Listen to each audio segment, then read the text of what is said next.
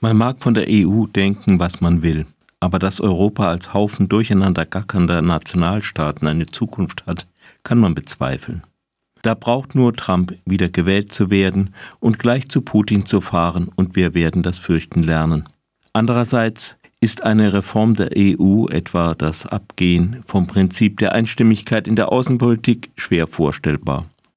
Auch kann man sich über Vorzüge und Nachteile eines Megastaates durchaus streiten. Doch Europa besteht nicht nur aus Bürokratie und Regeln. Das Projekt steht und fällt auch mit dem Vertrauen, das die Mehrheit der Menschen in das Projekt hat oder eben nicht hat. Konkret kann man sich auf die anderen Länder verlassen, wenn es wirklich hart auf hart kommt? Und dieses Vertrauen kommt nicht aus Reden, es steht und fällt nur mit Beispielen. Was solche Beispiele in großen Krisen angeht, ist die deutsche Bilanz keineswegs beeindruckend, um es vorsichtig zu formulieren. Die Euro-Krise hat Merkel seinerzeit sofort zur Chefinnensache gemacht. Aus demokratischer und sozialer Sicht waren die Zumutungen für Griechenland ziemlich groß. Aber immerhin, Merkel fühlte sich noch tatsächlich zuständig und am Ende hatte sie einen gewissen Erfolg. Der Erfolg ging allerdings auch zu einem großen Teil auf das Konto des Zentralbankchefs Mario Draghi. Draghi hatte verstanden, dass eine außerordentliche Gefahrensituation auch außerordentliche und entschiedene Maßnahmen erfordert. Hätte er nach deutscher Manier erstmal in den Richtlinien nachgeschlagen, hätte er die Finanzkrise mit Sicherheit nicht gestoppt. Aber Draghi war ja auch nicht aus Deutschland. Die nächste große Krise war die Pandemie. Zufällig war Italien als erstes Land in Europa besonders hart betroffen. Doch Deutschland schließt seine Grenzen für medizinisches Gerät. Betroffen sind auch Lieferungen, die eigentlich für Italien bestimmt sind und in Deutschland nur umgeladen werden. Die Entscheidung wird auch nicht sofort revidiert.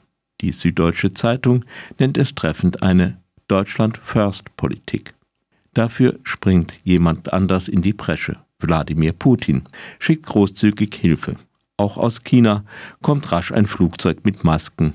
Eine Episode, die man nicht ganz vergessen sollte, wenn man die Haltung von Teilen der italienischen Öffentlichkeit im Krieg gegen die Ukraine betrachtet.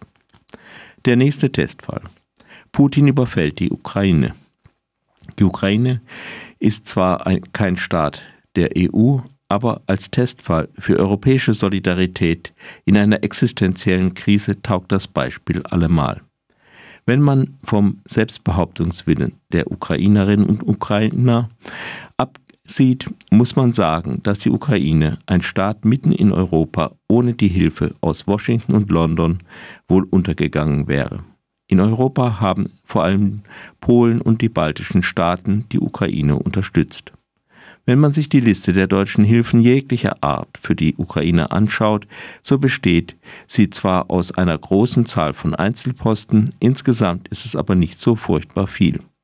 Letztes Jahr genehmigte die Bundesregierung alleine für das ägyptische Regime des Generals Assisi Waffenlieferungen im Wert von 4 Milliarden Euro. Bis Ende August genehmigte die Bundesregierung Waffenlieferungen an die um ihr Überleben kämpfende Ukraine von etwas mehr als 700 Millionen Euro. Vieles davon wird erst in ein paar Monaten geliefert werden. Auch die finanziellen Hilfen Deutschlands für die Ukraine werden von den USA um ein Vielfaches übertroffen. Gut, Deutschland tut einiges. Deutschland ist aber auch nicht Australien. Noch immer ist Deutschland die viertgrößte Wirtschaftsmacht der Erde und liegt nach wie vor mitten in Europa. Deutschland war das Land, das wesentlich das Minsk-II-Abkommen durchgedrückt hat.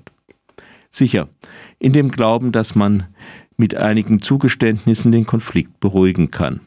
Daraus erwuchs aber auch eine gewisse politisch-moralische Verantwortung, den Ukrainerinnen zu helfen, wenn die Sache schief geht. Dann war dann da noch das mit der von Deutschland und Frankreich verhinderten NATO-Aufnahme der Ukraine. Darüber mag es ja verschiedene Ansichten geben, vor allem wenn einem nicht selbst jederzeit eine Rakete ins Wohnzimmer treffen kann. Aber unter dem Strich wurde der Ukraine auch ein Schutz verweigert, der effektivste, den der Westen zu bieten hatte. Auch daraus kann man eine gewisse politisch-moralische Verpflichtung ableiten, der Ukraine zu helfen, wenn die Sache schief geht. Und zwar nach Möglichkeit zu helfen und nicht nach dem Prinzip, wir tun ja etwas. Es ist schiefgegangen. Aber wo ist Deutschland? Der deutsche Hunger auf russisches Gas hat nicht nur geholfen, Putins Kriegskasse zu füllen, er hat auch seine geostrategische Ausgangsposition gestärkt und ihn so ermutigt. Dabei gab es Warnzeichen mehr als genug. Dazu gehörte nicht nur jener große Hund, mit dem Putin Angela Merkel bei einem Besuch einschüchtern wollte. 2007 setzte die russische Föderation einseitig alle Verpflichtungen aus dem KSE-Vertrag über die Begrenzung der konventionellen Streitkräfte in Europa aus. 2014 annektierte Russland die Krim und stachelte den Krieg im Donbass an. Damit brach Russland das Memorandum von Budapest, in dem Russland die Unverletzlichkeit der ukrainischen Grenzen garantiert hatte. Im Gegenzug für die Garantie ihrer Grenzen hatte die Ukraine ihr erhebliches Arsenal an Atomwaffen aus Sowjetzeiten an Russland abgegeben. 2015 trat Russland dann endgültig aus dem KSE-Vertrag aus. So erlangte Russland die Fähigkeit für einen größeren Krieg. In Berlin schaute man weg und machte Geschäfte. Gut, Scholz hat in allerletzter Minute Nord Stream 2 gecancelt. Eine Ankündigung, er werde dies tun, wenn die Ukraine angegriffen werde, kam ihm vorher aber nicht über die Lippen. Und eine spezielle Verantwortung Deutschlands für die Ukraine, das, was über Hilfe nach Vorschrift hinausgeht, scheint er nicht zu verspüren. Ja, und dann ist da noch Deutschland ein Land mit einer ganz speziellen jüngeren Geschichte. Deutschland hat allen Grund, sich als besonders solidarisches Land zu zeigen. Das täte auch Europa insgesamt gut. Doch der Hinweis auf die Geschichte wanderte erstmal als vermeintlicher Trumpf in die Argumentenkiste der deutschen Außenpolitik. Während Putin aufmarschieren ließ, flog die neue deutsche Außenministerin Annela Baerbock nach Kiew und sagte, Deutschland könne der Ukraine keine Waffen liefern, beziehungsweise Lieferungen anderer Staaten freigeben, weil man ja die Schuld gegenüber Russland habe. Sollte etwa die Ukraine dafür büßen, dass Deutschland eine alte Schuld gegenüber Russland empfindet? Mal abgesehen davon, dass die Ukraine als Teil der Sowjetunion ebenfalls von Deutschland überfallen worden war und proportional mehr Opfer zu beklagen hatte als das heutige Russland. Es ist lobenswert, wenn man sich zu einer, seiner Schuld bekennt, aber wenn dies zugleich eigenen politischen und ökonomischen Interessen auf Kosten anderer dient, ist es schäbig. Von Putin angelogen und im westlichen Lager völlig isoliert, sah sich Kanzler Scholz genötigt, von einer Zeitenwende zu sprechen. Er hat sie nicht ausgerufen, wie kolportiert wird, sondern er hat eine Zeitenwende diagnostiziert, wohl in der Absicht, dass auf diese Weise seine Partei die Aufrüstung der Bundeswehr und ein paar Waffenlieferungen an die Ukraine schluckt.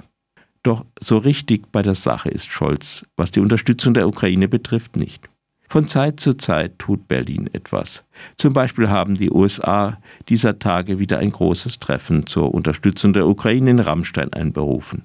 Verteidigungsministerin Christine Lambrecht hat darauf angeboten, 20 ukrainische Soldaten in Städten am Kalten Markt im Minenräumen auszubilden.